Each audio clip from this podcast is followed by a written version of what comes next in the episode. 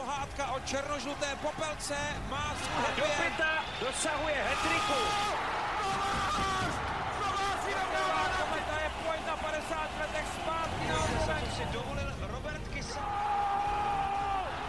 Jágr zvedá ruce k nebi! Kristianka dává gol a Plzeň má svůj titul. Pak stala lista! Je to doma! Dobrý den, série medailí českého hokeje nekončí. Hokejistky do 18 let obsadily na mistrovství světa druhé místo, když ve finále podlehly favorizovaným američankám. Kam míří český ženský hokej? Posloucháte Hokej bez červené, podcast o českém hokeji se šéf-komentátorem ČT Sport Robertem Zárubou. A já vám přeju hezký den, pro nás je to ráno, protože dneska musíme natáčet hodně brzo, mně se to začíná nahušťovat, tak eh, dneska je to možná první podcast, během kterého se pokusím nasnídat, aniž by to nějak narušilo průběh natáčení. Je to 112. díl, připravil ho a uvádí Tomáš Řanda a dneska budeme hodně genderový, tak eh, si to vychutnejte. Hezký poslech.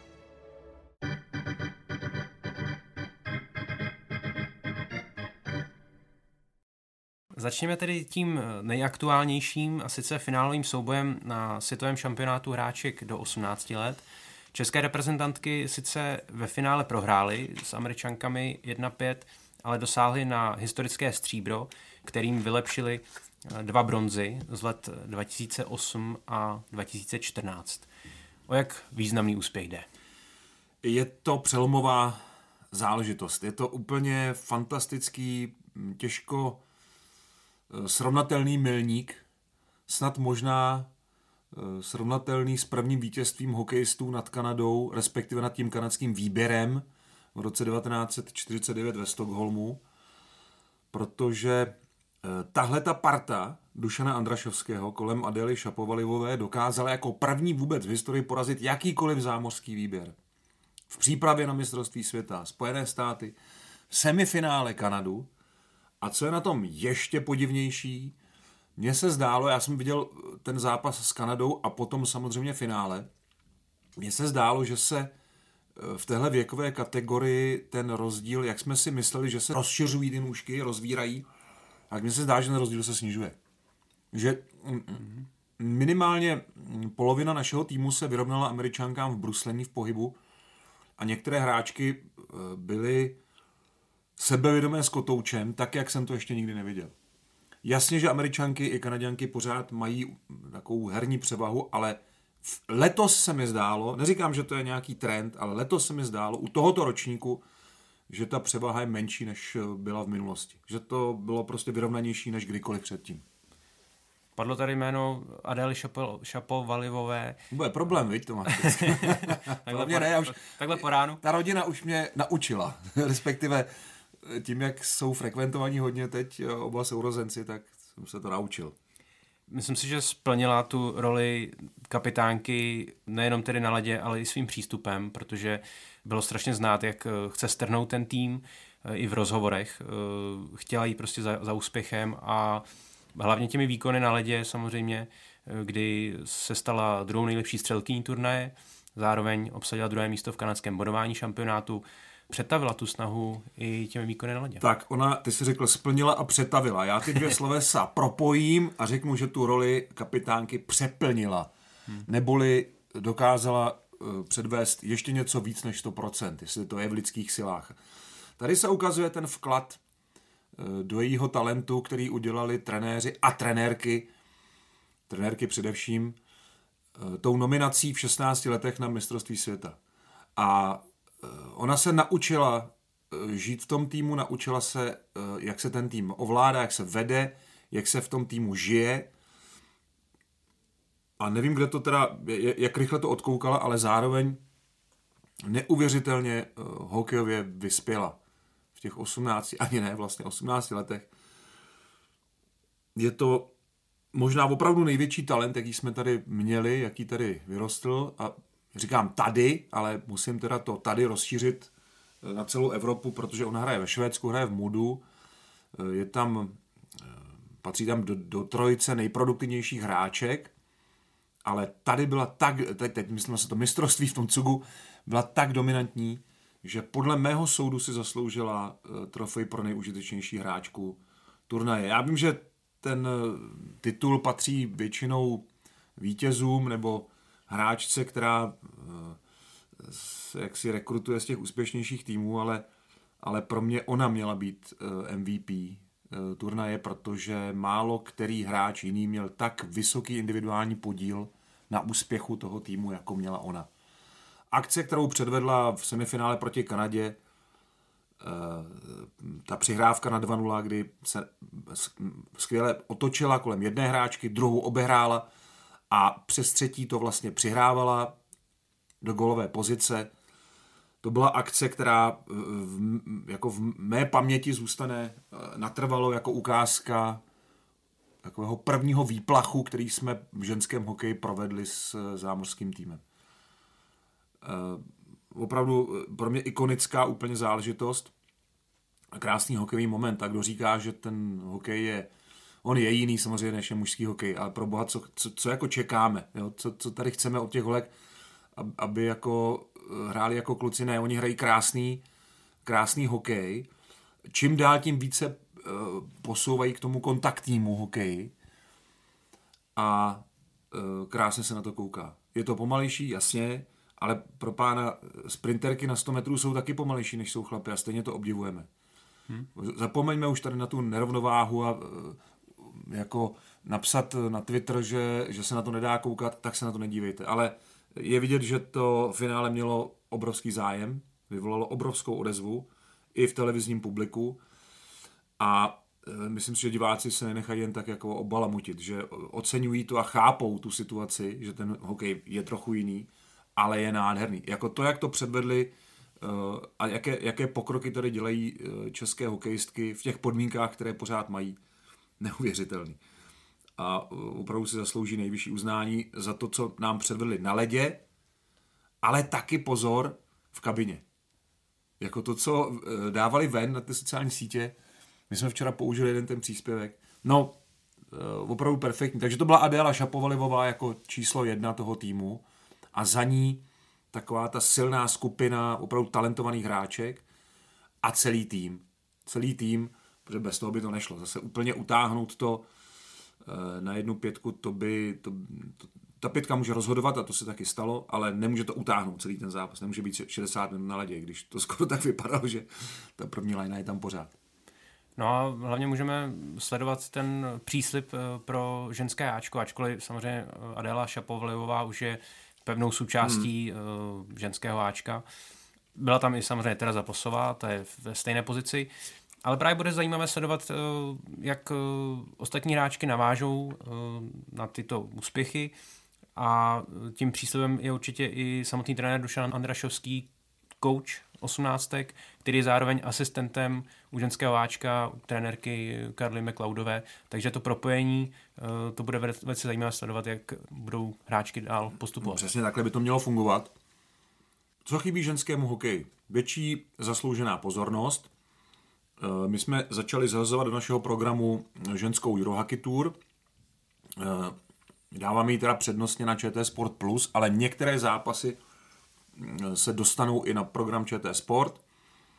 Tam to vždycky je otázka nějakých kolizí. Teď budeme mít vlastně ten turnaj v Liberci a Česká televize ho eh, bude celý teda vysílat, i když teda musím říct ze zákulisí, že to pro nás je výjimečně složitá operace technicky, protože ve stejnou dobu už je technika na mistrovství světa v biatlonu v Novém městě na Moravě. Zároveň je svět, eh, mistrovství světa v cyklokrosu v táboře, No a to jsou tyhle ty lineární disciplíny, si spotřebují opravdu hodně kamer, hodně přenosových vozů, hodně techniky. A my ještě k tomu musíme vyrobit teda televizní signál z tohoto libereckého turnaje, takže časově je to pro nás televizní vražda, ale nějak to prostě naše výroba organizuje, plánuje a, a musí to nějak zvládnout. A my budeme ty zápasy eh, vkládat do přestávek Eurohockey Tour do švédských her, Eh, do teda národního týmu, tak chceme tenhle turnaj dát, dát mu zase tu pozornost, eh, kterou si zaslouží, takže ve čtvrtek v únoru, v tom, během toho reprezentačního týdne, budou se ty zápasy náš se Švédskem a tuším, že tam hrajou hokejistky s Němkami, myslím, ne, ne, to, to se omlouvám, nevím to úplně přesně z hlavy, tak ty, ty budeme do sebe vkládat a potom do přestávek těch dalších víkendových zápasů vždycky dáme ukázky z toho, z toho libereckého turnaje, který jinak poběží na ČT Sport+. Plus. Takže tohleto ženskému hokeji u nás ještě chybí větší pozornost, pak chybí eh, soutěž. My jsme se o tom včera bavili s Davidem Pospíšilem a v podstatě jsme si potvrzovali ten dojem, že by bylo úplně krásný, kdyby ty holky tady dostaly nějakou... Ona ta soutěž je, ale kdyby byla ještě jako jak to říct, eh, ještě jako mm, bar, vybarvenější, kdyby byla ještě, ještě jako propracovanější, že by to bylo 4-6 týmů v nějakých střediscích, kde by se soustředili Eh, hráčky u nás, aby měli kvalitní eh, hokejovou ligu a nemuseli za ní jezdit do Švédska eh, anebo do, do Kanady a do Spojených států. I když ta soutěž, o které budeme za chvilku mluvit, je samozřejmě skvělá, je, je to čest tam, tam jako hrát a účastnit se tohoto podniku, tak to zase jako, jako je skvělý, ale pro další hráčky by bylo fajn mít tu alternativu domácí.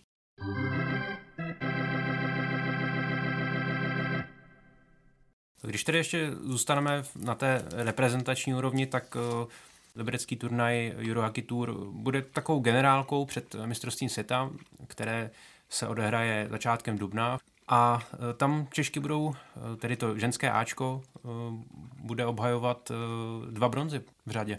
A zase bude útočit na medaily a teďka zase s touhletou stříbrnou injekcí si bude víc věřit na ty zámořské týmy a přestože říkám, že ten rozdíl se mi zdá v té kategorii velké, se mi zdá větší, tak mm, stejně to bude mm, pro ty naše hokejistky mm, taková opravdu spruha. Opravdu stříbrná injekce, která by mohla to sebevědomí trošku jako zvednout v těchto těch zápasech, že se to dá, že to jde. A Určitě bude samozřejmě důležité především odstavit ten zbytek Evropy. Tak jako se to dařilo na těch předchozích dvou turnajích. Zase skvělým způsobem vlastně to mistrovství Evropy, kdyby se dávalo, jako kdysi dávno na mistrovství světa se dávaly medaile za Evropu, tak jsme měli zlato z Evropy, protože hokejsky dokázali vlastně se vypořádat se všemi e, soupeřkami, takže porazili já nevím, Švýcarsko, Švédsko, Finsko, takže Německo na, na, na té cestě k bronzové medaili eh, vždycky jako se ukázali jako už královny Evropy. A to by bylo fajn, kdyby se tam potvrdilo. A za rok, eh, tedy na tom dalším šampionátu 2025, který se bude konat eh, v Česku, to by měl být takový další mezník v tom ženském hokejovém hnutí jako takovém. Jak to vypadá s, s pořadatelem? Protože já už jsem zaregistroval informaci, by tedy neoficiální, že by se ten turnaj měl odehrát v Českých Budějovicích. Já myslím, že už to je oficiální, jestli ne, tak to tady právě říkáme, protože ve hře byly České Budějovice a Karlovy Vary, ale nakonec uh, převážily podmínky uh, v Českých Budějovicích a jeho český hejtman potom chňapl uh, s plnou silou a bude to skvělá akce. Bude to, bude to výborný turnaj, protože za prvé jeho české publikum je, je na to výborně jako vyladěné, si myslím. Je to, je to ten správný region. Podobně jako kdyby to bylo třeba v Ostravě. Jo, tam je doma parahokej, tak tady třeba vznikne nějaké nové spojení. A opravdu to bude přelom. Já si o, o, myslím, že to bude něco podobného. No, ono se to těžko srovnává Eh, jako zažil baseball vlastně po, eh, po tom World Baseball Classic jsme tady loni měli mistrovství Evropy a uh, tyhle ty dvě události ten sport u nás zase vystrčili prostě někam úplně jinam. Uh, dělali jsme i do souhrnu vánočního jsme dělali tu speciální kapitolu Baseball 2023 a ten ženský hokej si zaslouží teda zase tuhle tu pozornost příští rok a bude skvělé, že ty hokejistky dostanou doma to své prostředí, to domácí prostředí a že si to budou moc doma zahrát, protože pro každou z nich to bude zase úplně nový zážitek. Možná to poslední, co jim v kariéře ještě chybí. Eh, zahrát si doma to mistrovství světa a užít si vlastně tu atmosféru, kterou si eh, ještě teda ve větší hale a s, se silnějšími reflektory abych to tak řekl, mediálními užívají hokejisté a budou si ji užívat letos v Praze. Takže to bude výborná akce a budeme se na ní samozřejmě připravovat i televizně. Ohledně tohoto aktuálního úspěchu 18. mě napadají ještě další aspekty, protože jedním z nich je prodloužení té série medailové od roku 2022 napříč tedy mm-hmm. všemi kategoriemi v českém hokeji. Když tady půjdeme proti toku času, tak ještě teď doznívá juniorský bronz z mistrovství světa do 20 let na přelomu roku. Když půjdeme do toho loňského roku, tak uh, byl tady v létě Linka Gretzky Cup, takové to neoficiální mistrovství světa do 18 let, uh, kde čeští mladíci brali stříbro. A v té první polovině roku parahokejisté dosáhli na ten historický bronz a o, o bronzu ženského Ačka už jsme mluvili. A přidali se ještě i seniori, nebo respektive mužské Ačko tím bronzem 2022. Takže po tom dlouhém období toho medailového sucha skutečně od toho roku 2022 je teď celá řada medailových úspěchů no a českého hokeje. Eh, ta vitrínka eh, se štítkem 2024 nebude prázdná, už se v ní lesknou dvě medaile, bronzová a stříbrná. To je, to je fakt eh, skvělé. Nejsem si jistý, jestli se něco tak zásadního změnilo v systému českého hokeje. Mně se zdá, že ne. Možná jsme už jenom trochu otupěli a malinko jsme si přestali pořád jako hanět tu práci. Já neříkám, že tady není spousta věcí ke kritice. Je, pořád, zůstává spousta špatností v českém hokeji. Ale my tím, jak jsme čekali dlouho na nějakou medaili, na nějaký úspěch, tak jsme se uvrtávali víc a víc do takové deprese z toho, že se je všechno špatně. A to zase by taky nebylo poctivé. Protože spousta lidí tady v hokeji pracuje dobře a snaží se pod, uh, velice uh, obětavě ten, ten český hokej nějak držet, zvednout a když se člověk baví s těmi lidmi úplně ze zdola, nebo i s lidmi, kteří pak mají na starost nějaký dohled, to znamená reprezentační trenéři v různých kategoriích, jo, já jsem teďka měl možnost být dlouho s dvacítkou, ale jsem v kontaktu i, i s trenéry Ačka, s, s, kteří jako hodně dohlížejí na ten mládežnický, jakoby, ale výběrový hokej, jo, na, ty, na ty výběry reprezentační, tak eh, celá řada věcí Neříkám, že začíná fungovat, to ne, to by, to by říkám, nebylo jako úplně přesné, ale, ale spíš se ukazuje, že není úplně všechno špatně. Že tady pořád jsou jako jednotky, subjekty, které pracují dobře. Někdy to je navzdory systému, tak jako to měli třeba na Slovensku, teďka s těmi úspěšnými ročníky mládežnickými, kde si prostě parta rodičů eh, řekla jako, tak my to chceme dělat jinak a zaplatí si to celé a, a vzniknou z toho nejlepší talenty, jaké kdy slovenský hokej měl. No tak eh, někdy to jde i trošku tímhle náznakem, ale eh, jo, tak eh, na, na řadě míst se ten mládežnický hokej asi nedělá tak zas tak špatně a samozřejmě musíme brát v potaz i to, že hodně těch talentů nám dovychovávají zahraničí. Takový je současný svět. Je to vlastně takový hokejový Erasmus, který vlastně funguje ať už je to kanadská juniorka, kde jsme měli základ teďka toho bron, té bronzové dvacítky, nebo NCAA, kam odchází stále víc hráčů a hráček, anebo eh, severské soutěže, jo, to prostě takhle to, takhle to je, jo, to, my to takhle máme a to není to jediný obor, v kterém se jakoby hokejisté, nebo lidé jezdí někam něco doučit, tak v tomhle případě je to hokej, prostě, jo. Eh, takže ta medailová sbírka nebo ta medailová série je hrozně fajn. Neznamená to ale, že všechno jsme vyřešili v českém hokeji, to ani náhodou.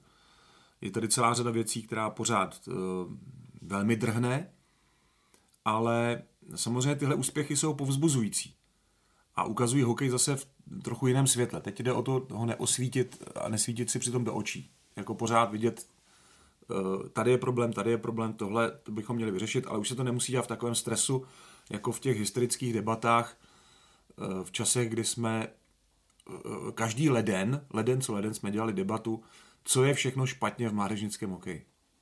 Čili pořád jsou věci, které se nedaří, nedělají dobře, ale stejně tak, jako to platilo tehdy, jenom s těmi medailemi na to nebyl takový odlesk, tak i tehdy prostě se některé věci jako dělali dobře, nebo někteří lidé to dělali dobře. To je všechno.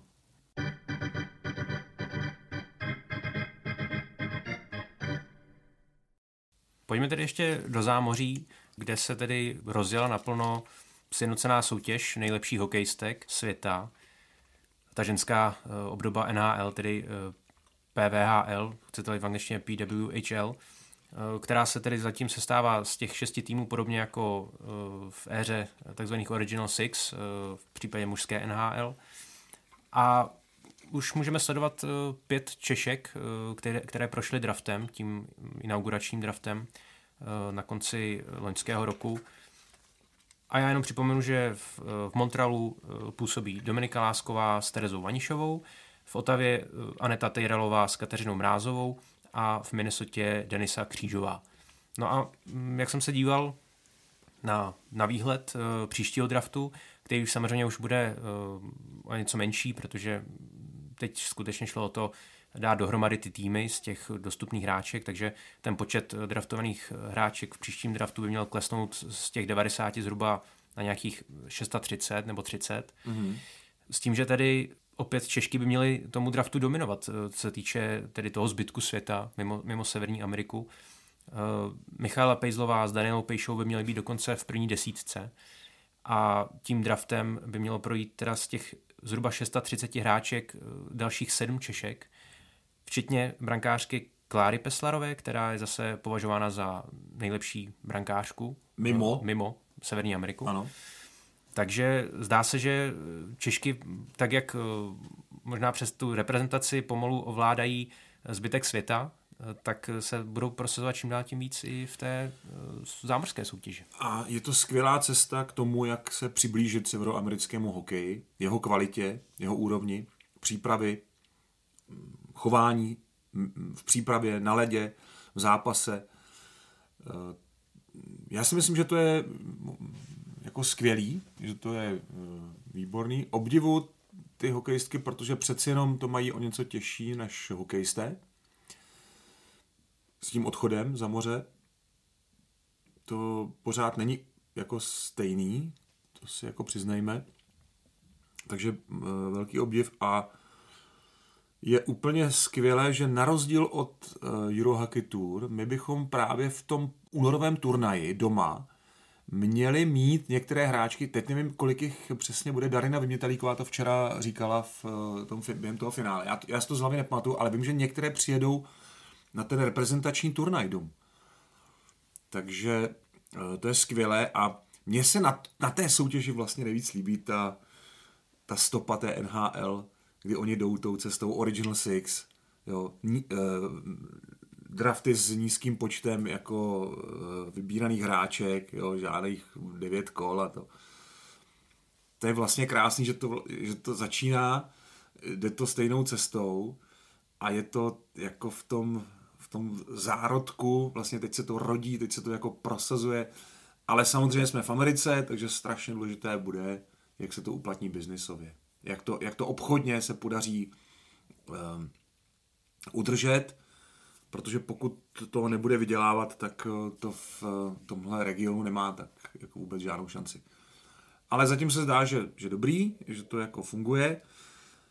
Uh, takže přejme obchodní úspěch, protože to je v profesionálním severoamerickém sportu uh, základ k tomu, aby mohl být i úspěch sportovní aby ta soutěž se potom rozvíjela i, i dál.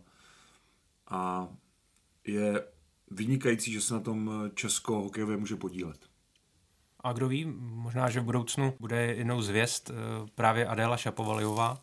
Eh, nevím, jestli bude moct přistoupit k tomuto draftu, asi vzhledem k věku možná ještě ne. Nevím, jaké budou ty podmínky, ale do budoucna určitě si myslím, že eh, bude o ní velký zájem. No, ona byla tak drzá v těch zápasech, že to tom nepochybuju vůbec. Mm, že opravdu hokejově pořád roste, pořád se rozvíjí. Já jsem zvědav, kde se zastaví. No. Je možný opravdu až pozici té hvězdy soutěže.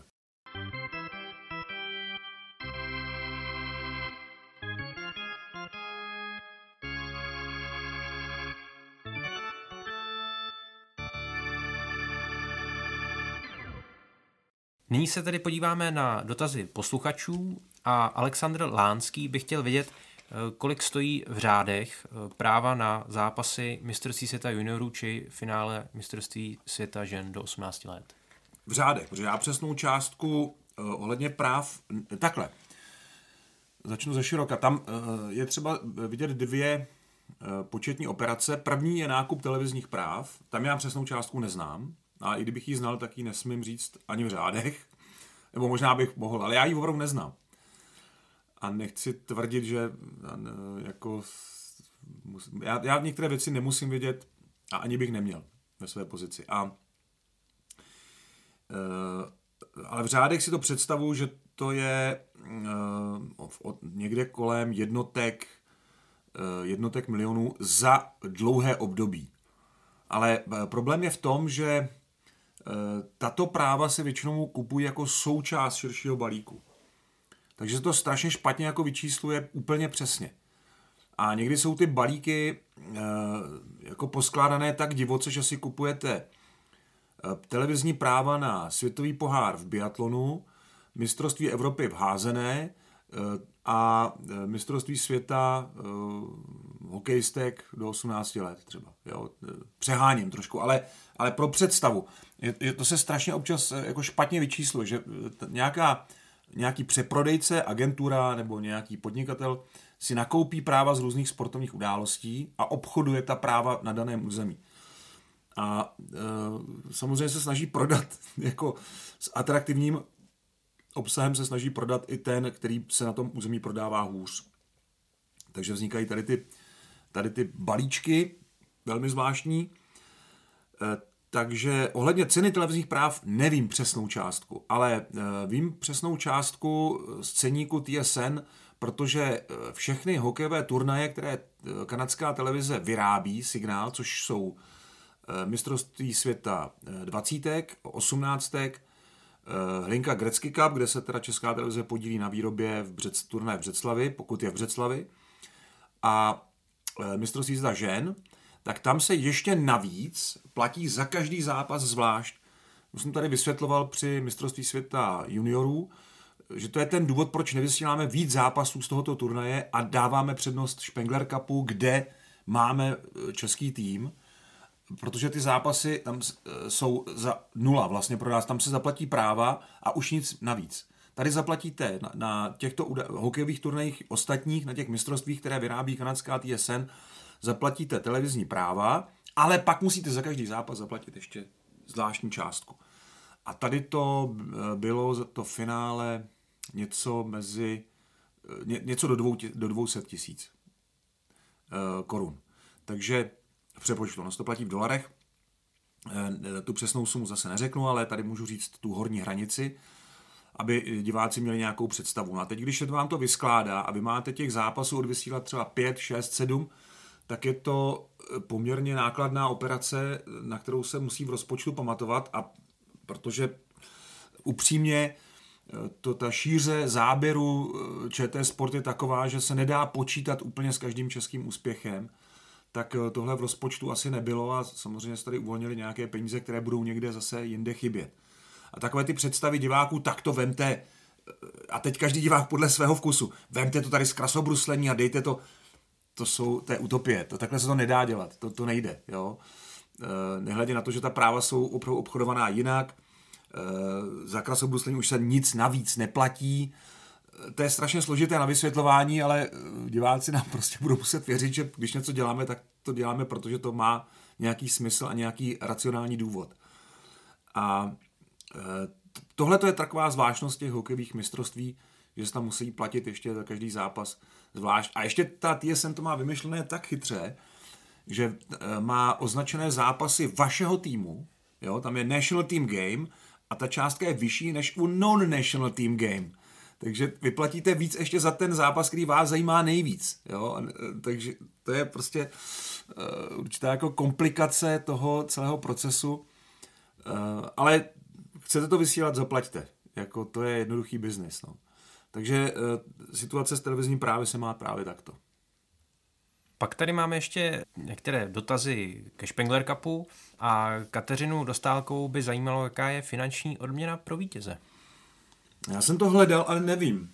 Já jsem někde zachytil Eh, myslím si, že u Loboše Brabce na Twitteru jsem zachytil informaci, že ten turnaj eh, po dlouhé době vydělává v posledních letech a že vydělává něco, a teď se omlouvám, jestli to neřeknu dobře, ale něco kolem dvou milionů švýcarských franků. A z toho si můžeme teda odvodit zhruba odměny pro jednotlivé účastníky turnaje. Samozřejmě se tam musí kompenzovat celá řada věcí, včetně Eh, náhrady pro švýcarské kluby, které nestartují v, eh, v tomhletom, v tomhletom klání. Takže poměrně hodně výdajů, ale i tak ten turnaj vydělá tuhletu sumu zhruba. A Radek Šťastný se ptal na sledovanost Pardubic v semifinále a finále Spengler Cupu a jak se vám líbil výkon v závěru zápasu s Kanadou, tedy ten semifinálový. Eh, ten jsme sledovali v, Jeteborgu na hotelovém pokoji a já jsem to dával na Twitter eh, při tom sledování. Já jsem teda, protože nepiju tvrdý alkohol, ale došlo k ochutnávce eh, toho, co bylo připraveno na Silvestra. Musíme si připomenout, že Švédsko je eh, země, která drží alkoholovou prohibici do značné míry. Takže kolegové, já ne, já opravdu se tomu dost jako vyhýbám. Neříkám, že jsem abstinent, ale opravdu to držím zkrátka, zvlášť teda v sezóně ale původně to, ta lahev, která byla připravena na Silvestra a mělo dojít k její ochutnávce během toho se finálového utkání, tak ten šturm Pardubic v závěru vyprovokoval uh, zároveň určitý útok právě tady na tu silvestrovskou lahev a ta padla. Stejně tak, jako padla Kanada v tom zápase. Takže tolik asi k, k tomu, jak se nám líbil v Jeteborgu výkon Eh, Pardubic v semifinále Špenglerova poháru. A pak tam byla otázka na sledovanost. sledovanost v semifinále a finále. Uh, Pardubic, já řeknu celý turnaj, to si pamatuju, ta, byl nad 100 tisíc průměr a nad 300 tisíc dosah. Vynikající, jako, a to si musíme uvědomit, že jsme vysílali i zápasy typu Kanada Freilunda, jo, Kuopio, Davos a tak dál. Čili vysílali jsme i zápasy těch ostatních týmů. A takže Pardubice to hodně zvedali a v semifinále byl dosah 470 tisíc diváků a ve finále 640 tisíc diváků. Opravdu moc pěkná čísla, ale je třeba připomenout, že to semifinále bylo propojené ještě s dalším hokejovým programem a e, finále ne, to už pak bylo solitérní. Takže e, velice, velice slušná sledovanost, ale je to dáno samozřejmě tím, že tam hraje český tým. Takže to je pro nás, tím je to pro nás zajímavé. Kdyby tam nehrál, tak je ta motivace vysílat Spengler Cup v České televizi výrazně oslabená.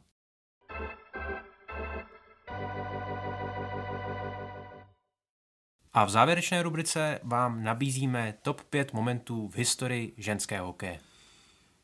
Číslo 5 bude ikonické finále olympijského turnaje, protože to je asi nejvíc v hokeji. Tam řekl bych, že finále Stanleyova poháru pomyslné, pomyslně jako klubové soutěže nemůže eh, konkurovat teda finále olympijského turnaje. Eh, to je fakt největší událost a 22. února, to je pro nás takové hokejové datum, v Pyeongchangu, v úplně hokejově poněkud zastydlé zemi, se odehrálo možná nejzajímavější finále v historii Kanada, Spojené státy americké. 6 sérií nájezdů, 12 nájezdů, a myslím si, že Jocelyn Lamurová, ale já si pamatuju hlavně tu její kličku v, tom, v té šesté sérii, úplně nádherný blafák do forehandu a zlato pro Ameriku.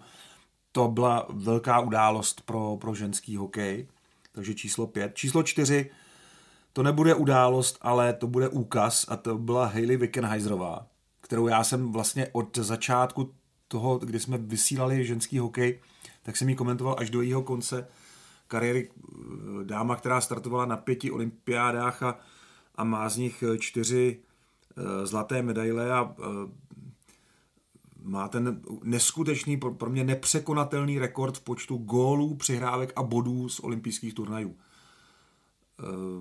Opravdu vynikající hokejistka, podle mě ta, která nejvíc posunula ženský hokej. Takže jak, jakákoliv její účast na jakémkoliv z těch pěti olympiád Eh, velká událost pro eh, tuhle hru v ženském eh, provedení. Číslo 3, a tady se biju do prsou jako patriot, bylo vítězství České 18 v semifinále tohle, toho právě skončeného šampionátu nad Kanadou.